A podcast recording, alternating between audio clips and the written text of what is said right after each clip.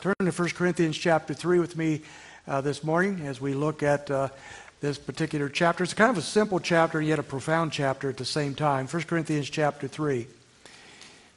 Undoubtedly, one of the most uh, uh difficult things, one of the greatest struggles that uh, those who serve Christ, those who try to minister His Word, face is the lack of response on the part of people that are under the hearing of the Word. Uh, many a pastor has left the ministry because no matter what they've tried to do, no matter how hard they have tried to minister and teach the Word of God, uh, people have not responded and have not accepted the truth that they're teaching. Others who have been working in youth ministry, for, for example, uh, might uh, fade away after a time because the kids, no matter what they try to do, the kids just want to goof around and have a good time and so forth, but they don't want to hear the Word of God and they don't want to respond to it. Many good men and women who love the Lord, who spend time with Him in the Word and prayer, have given up on people.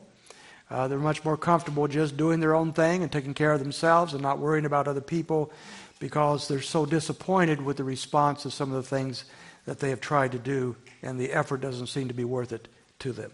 I think at times we all feel that way, and I'm sure the Apostle Paul felt that way as he wrote these words in 1 Corinthians because he's working with the people uh, that are very disappointing to him. Very disappointing. He had spent 18 months there establishing a church, 18 months preaching and teaching the Word of God. He had established these people.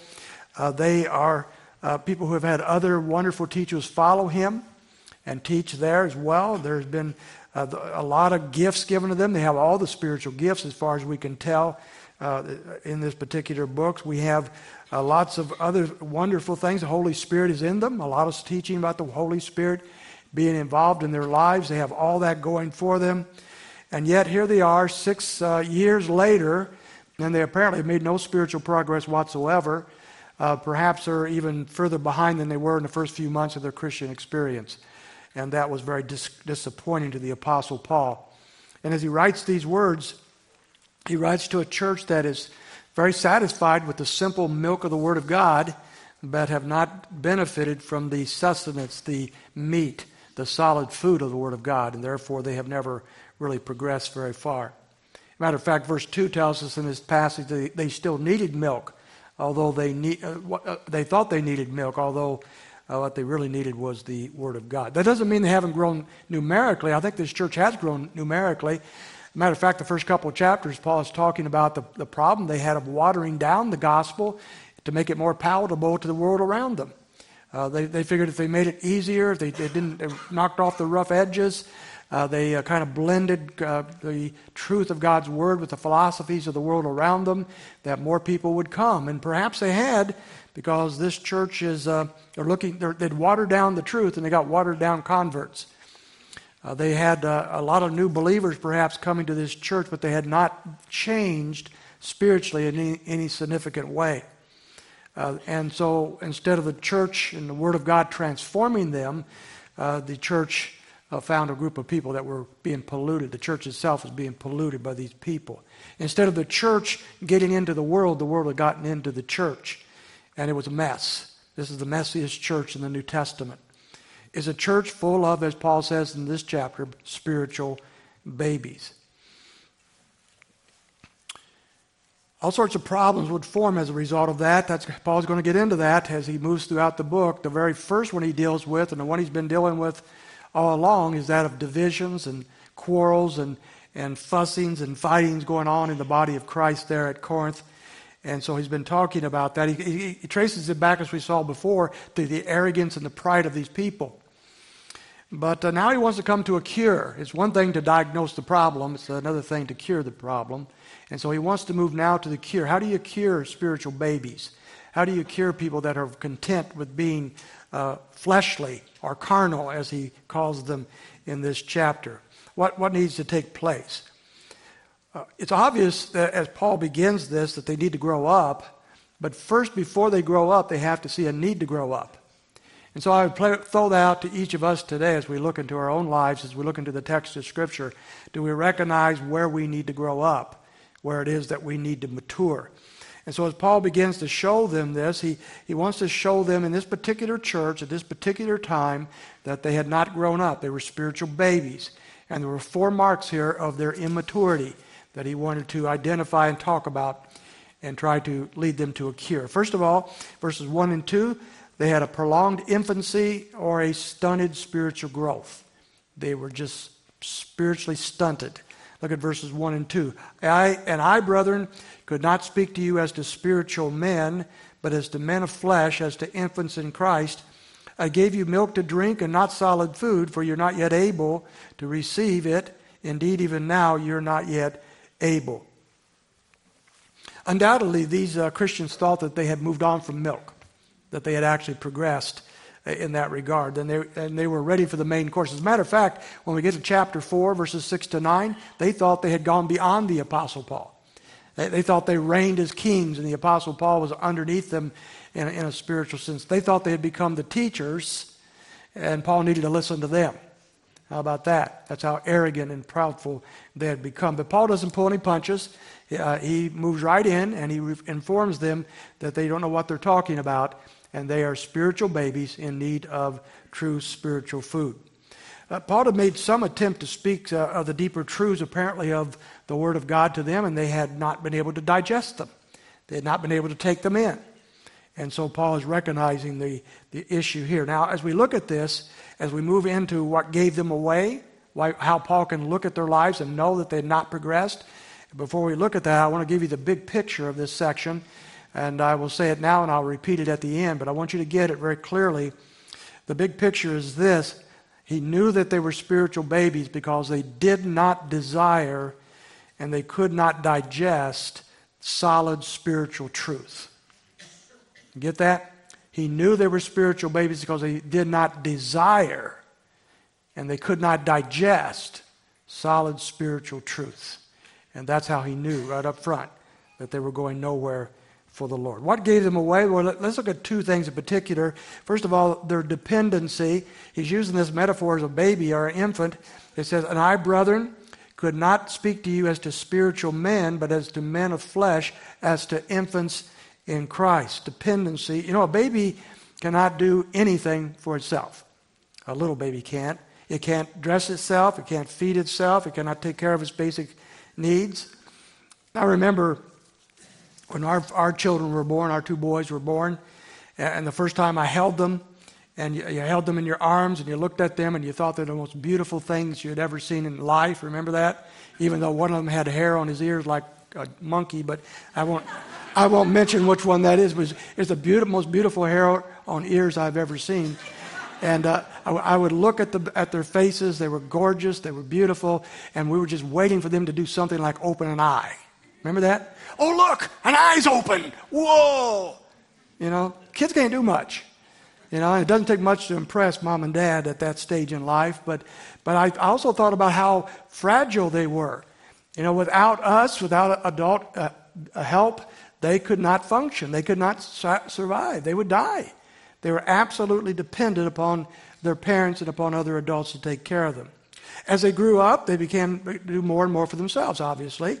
Uh, it, it, was so nice when they were able to actually dress themselves uh, for Sunday morning. Uh, that was about 16 or 17 when they could do that.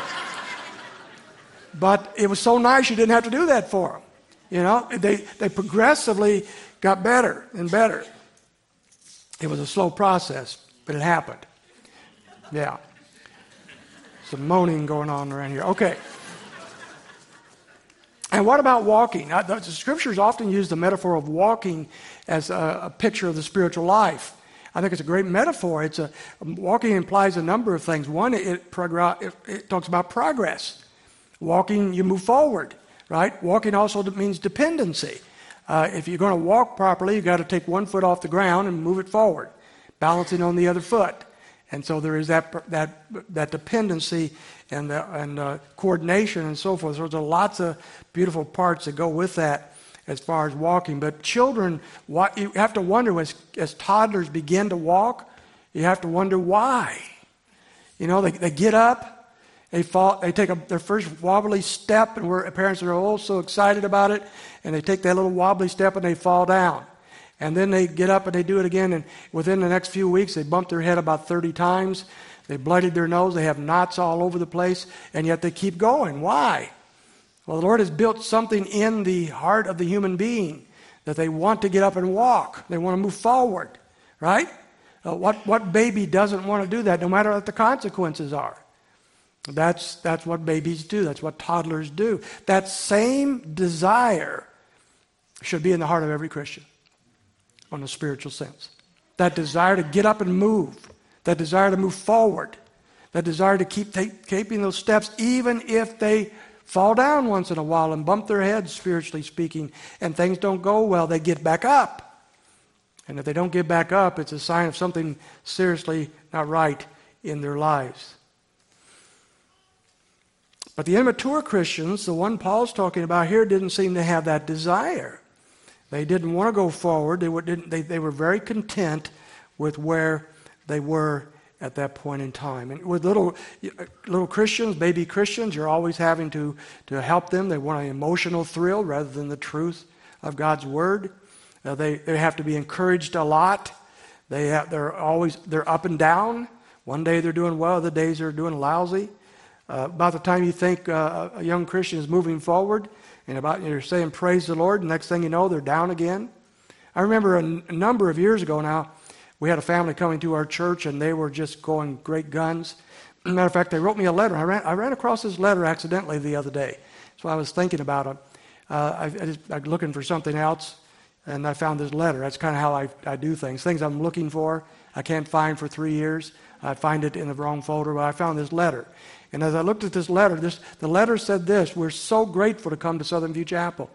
Uh, we're so, so hungry for the Word of God, and you're teaching us the Word of God, and, and we're growing in Christ like, like weeds. It's wonderful. What a, and what a fellowship, blah, blah, blah. It was a glorious letter. About a month later, they were gone. And I've never seen them since. Something went wrong, something they didn't like. Somebody said something to them they didn't appreciate. I don't know who it was. Might have been me. I, they never told us. But they're gone. Baby Christians. That happens with baby Christians. They're moving forward, something doesn't go right, they fall apart. Well, folks, things don't ever always go right, do they?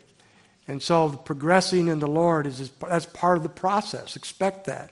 And Paul's concerned about these, these infants here.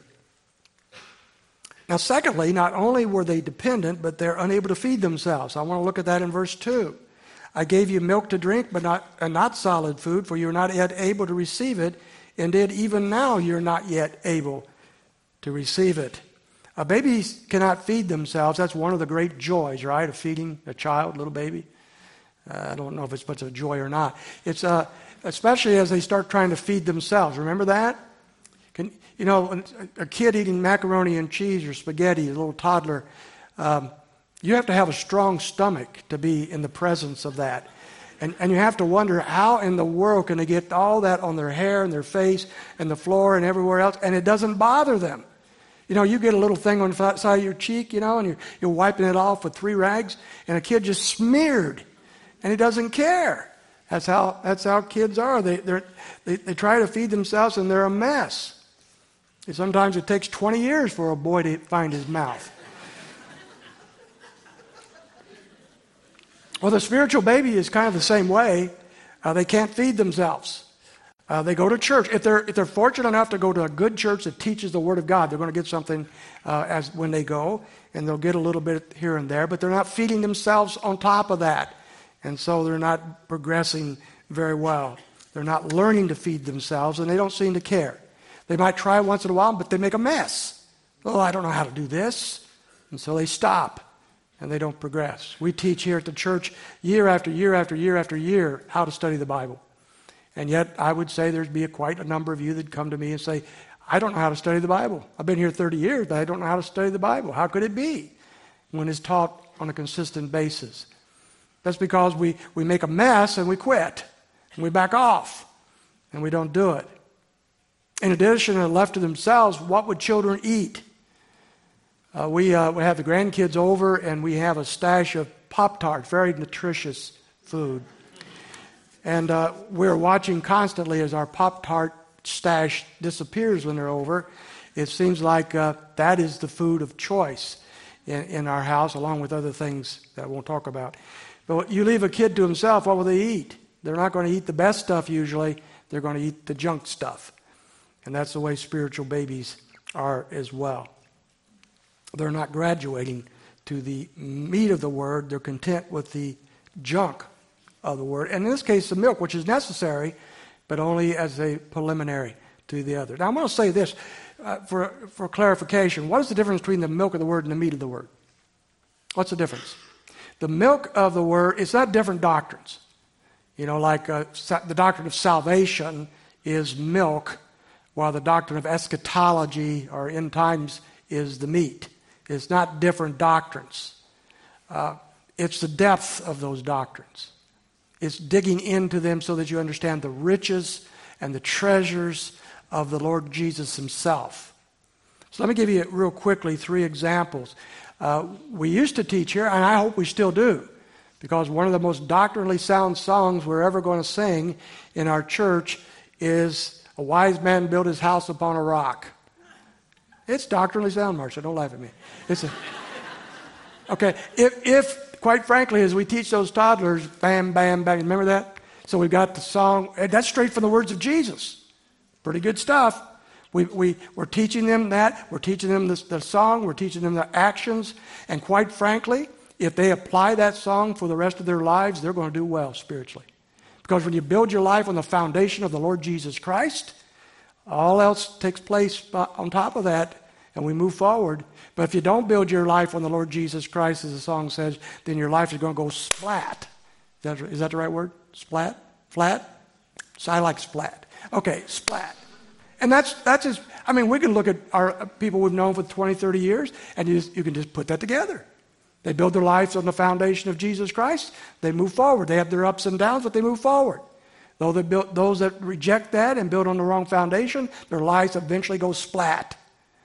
That's doctrinally sound, but that's for a two year old. So as you grow up, get older, you start, life gets more complicated, doesn't it?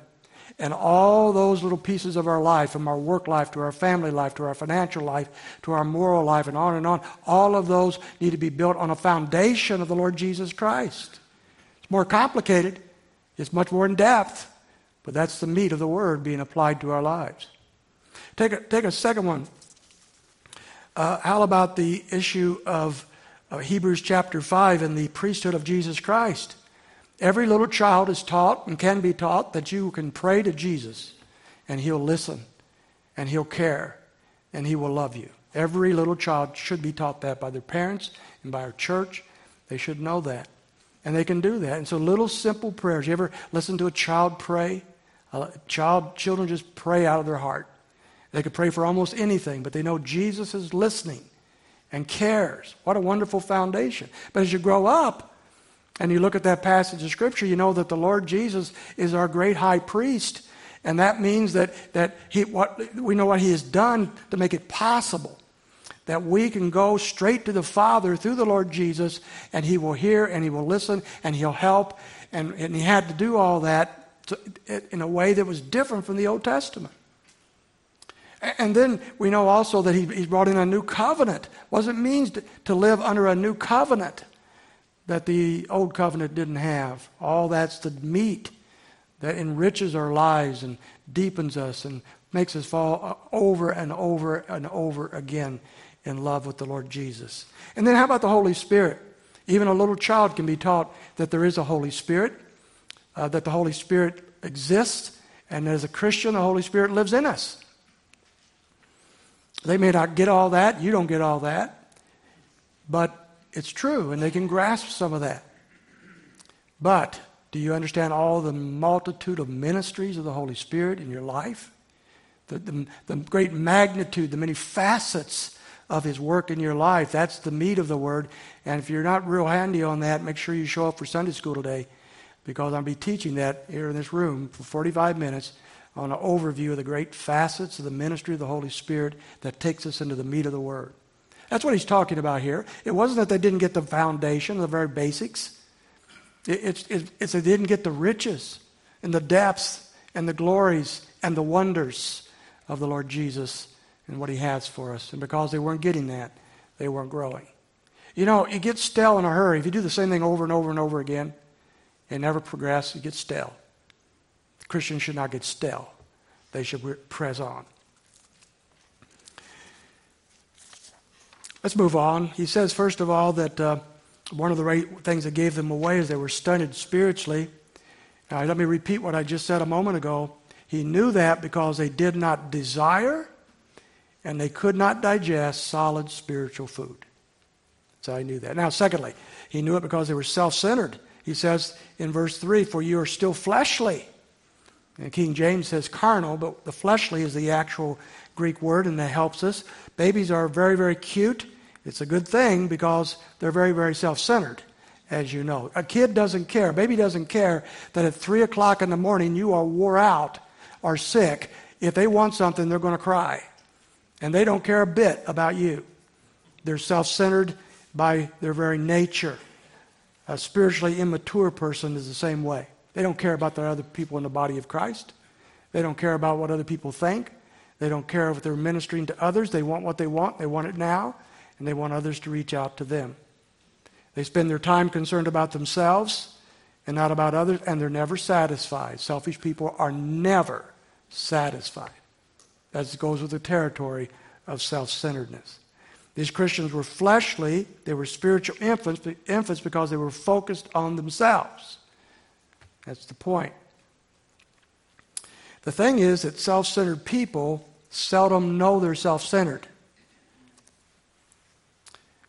George Orwell gave a very interesting illustration in one of his books of eating, I think he was eating outdoors, and he had a, a, a piece of bread with jam on it. And a wasp came and landed on his jam, started sucking it up. He thought it was very interesting. He took a knife and cut the wasp in two. And the wasp didn't notice. So he observed the wasp continuing to suck up the jam and it's squirting out the back of his esophagus. Pretty cool stuff, huh? Try it next time you have a picnic. And the wasp didn't know it was in a predicament until it tried to fly away. And then realized it no longer had wings. Well, sadly enough, uh, immature Christians don't know they're immature. They don't know they're self centered. And they don't know it until something comes along that, that challenges their life, and suddenly they realize, I've got no means of flying. I got no means of going forward and, and dealing with these issues in life because I have no basis, no, no solidarity in Christ.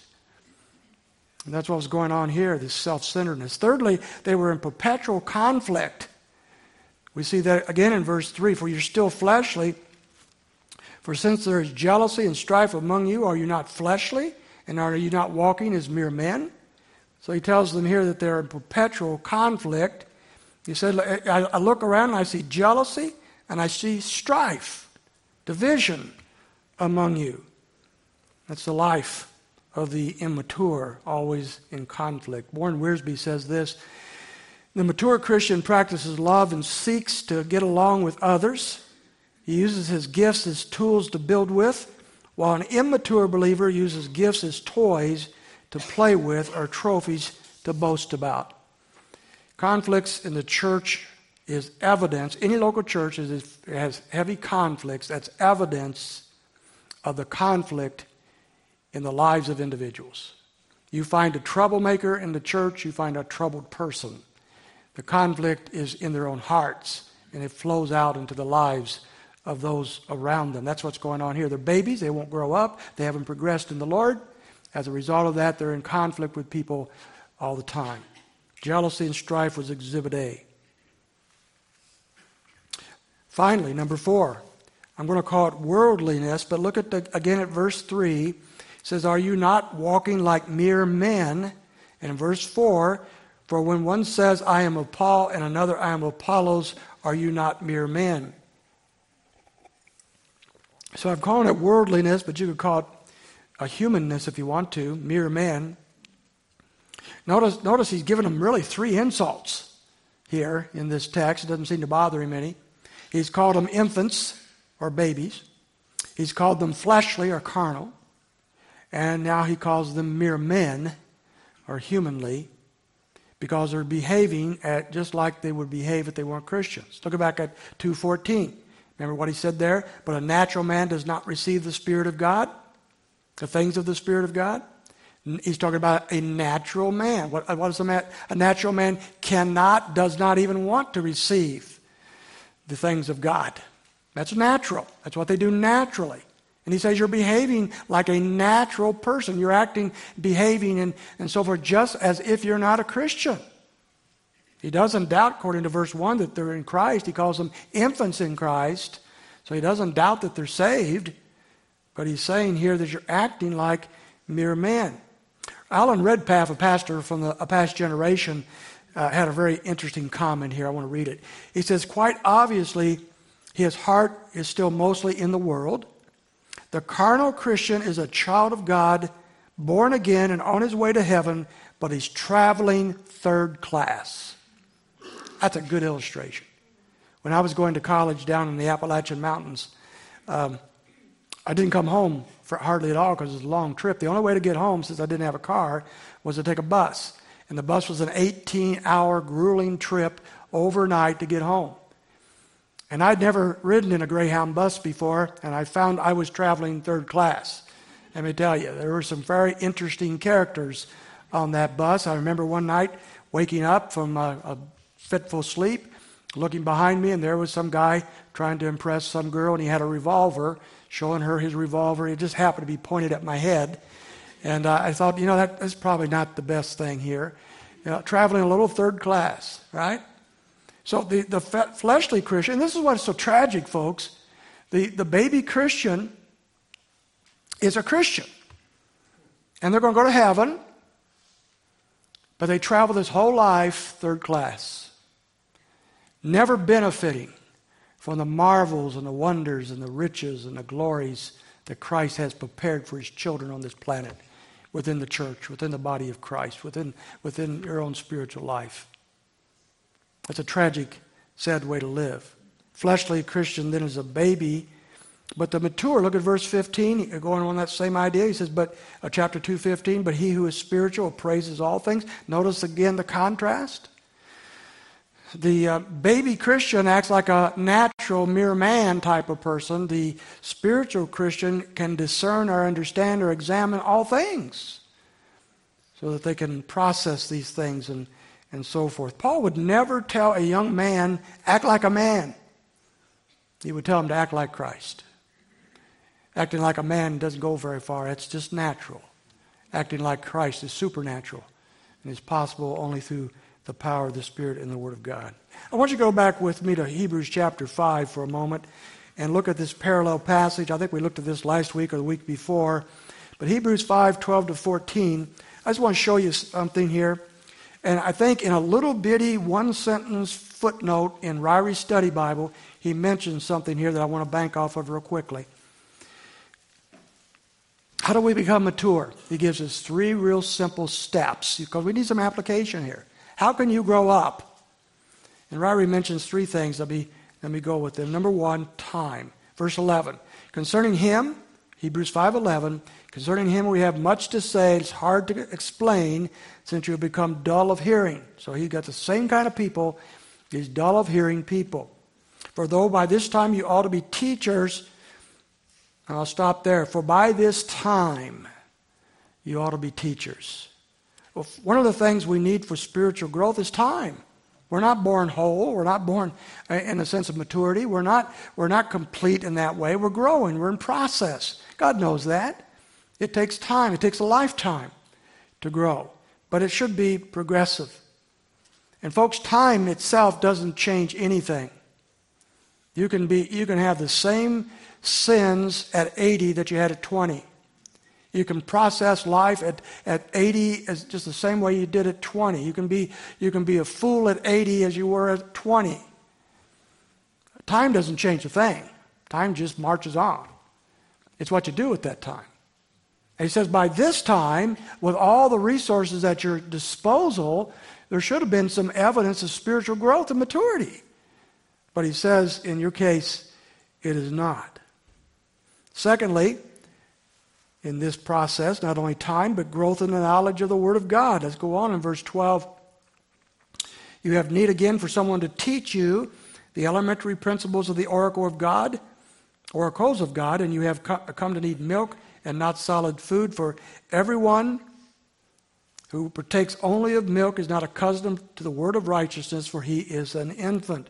Growth in the knowledge of the word of God has been given to them. They needed to grab it, they needed to process it. Here, here's the great enemy of progress contentment. Now, we need to be content in some ways, right? Contentment in Christ and so forth is very, very valuable. But to be content with your spiritual progress is the enemy of spiritual growth. Don't become content with that. Keep on growing. It's always been uh, my joy to watch older Christians who still love the Lord, love His Word, and demonstrate that. And Christians, uh, you older saints, uh, you keep that up. You stay in the Word. You, you maybe you, the, the younger people are watching you, whether you know it or not, and you're going to set an example for them by the fact that you're an older person still loving the things of the Lord. I have in my possession an old Scofield Reference Bible. When I was a, a young man, one of the most meaningful people in my church was an older couple that I knew loved the Lord and loved me. Just, just I, I adored them. They, they were so kind to me. He died of a heart attack, and uh, his wife gave me his Scofield Reference Bible. His older man. I've kept it all these years. I've never used it. I've got plenty of Bibles, but I keep it as a reminder. And as I look through it every once in a while, you know what I find? Pages worn out, written on, in tatters. This old man loved Christ. You know what that did for me? That did a lot for me. Because here was a man who didn't play the game. Here was a man who didn't get content at 25. Here was a man that kept on going to the very end of his life, walking with Jesus Christ. And that's the way it ought to be. You're, if you're 85, 105, whatever age you are, you're not done yet until the Lord takes you home. Progress in Him. Move on in His Word. Thirdly, we find here not only time and growth in the knowledge of the Word, but experience and training. Look at the end of verse 14, or, or go to verse 14. But solid food, food is for the mature who, because of practice, have had their senses trained to discern good and evil. Practice, to discern, trained. How do you get good at anything? You practice. Remember, if you were on a sports team, you, you went to baseball practice or soccer practice. If you're trying to learn an instrument, you remember your mother saying, Go to the other room and practice. How do you get good? How do you, you train yourself? It's a training. Same thing with the things of the Lord. You don't mature without the practice of these things. Sometimes you get tired, perhaps, but all in time. That practice trains us to discern that which is good and evil. That's one reason we're starting this uh, Bible Training Institute on Sunday night, uh, beginning next week. We want to press you on in the training and the practice of the Word of God. Don't you get content with Sunday morning. If you're content with Sunday morning, you need to wake up. You need to say, There's more out there, there's more I can be. And the Lord is going to, under all the resources of this church and other things that can help you grow in Christ, you grab them. Don't be, don't be content to be a baby Christian. Let me go back to our passage for one last second. 1 Corinthians chapter 2. The, the, the goal of this section was not to encourage them to a deeper theological understanding and knowledge. That's not a bad thing, of course. Very important thing, by the way.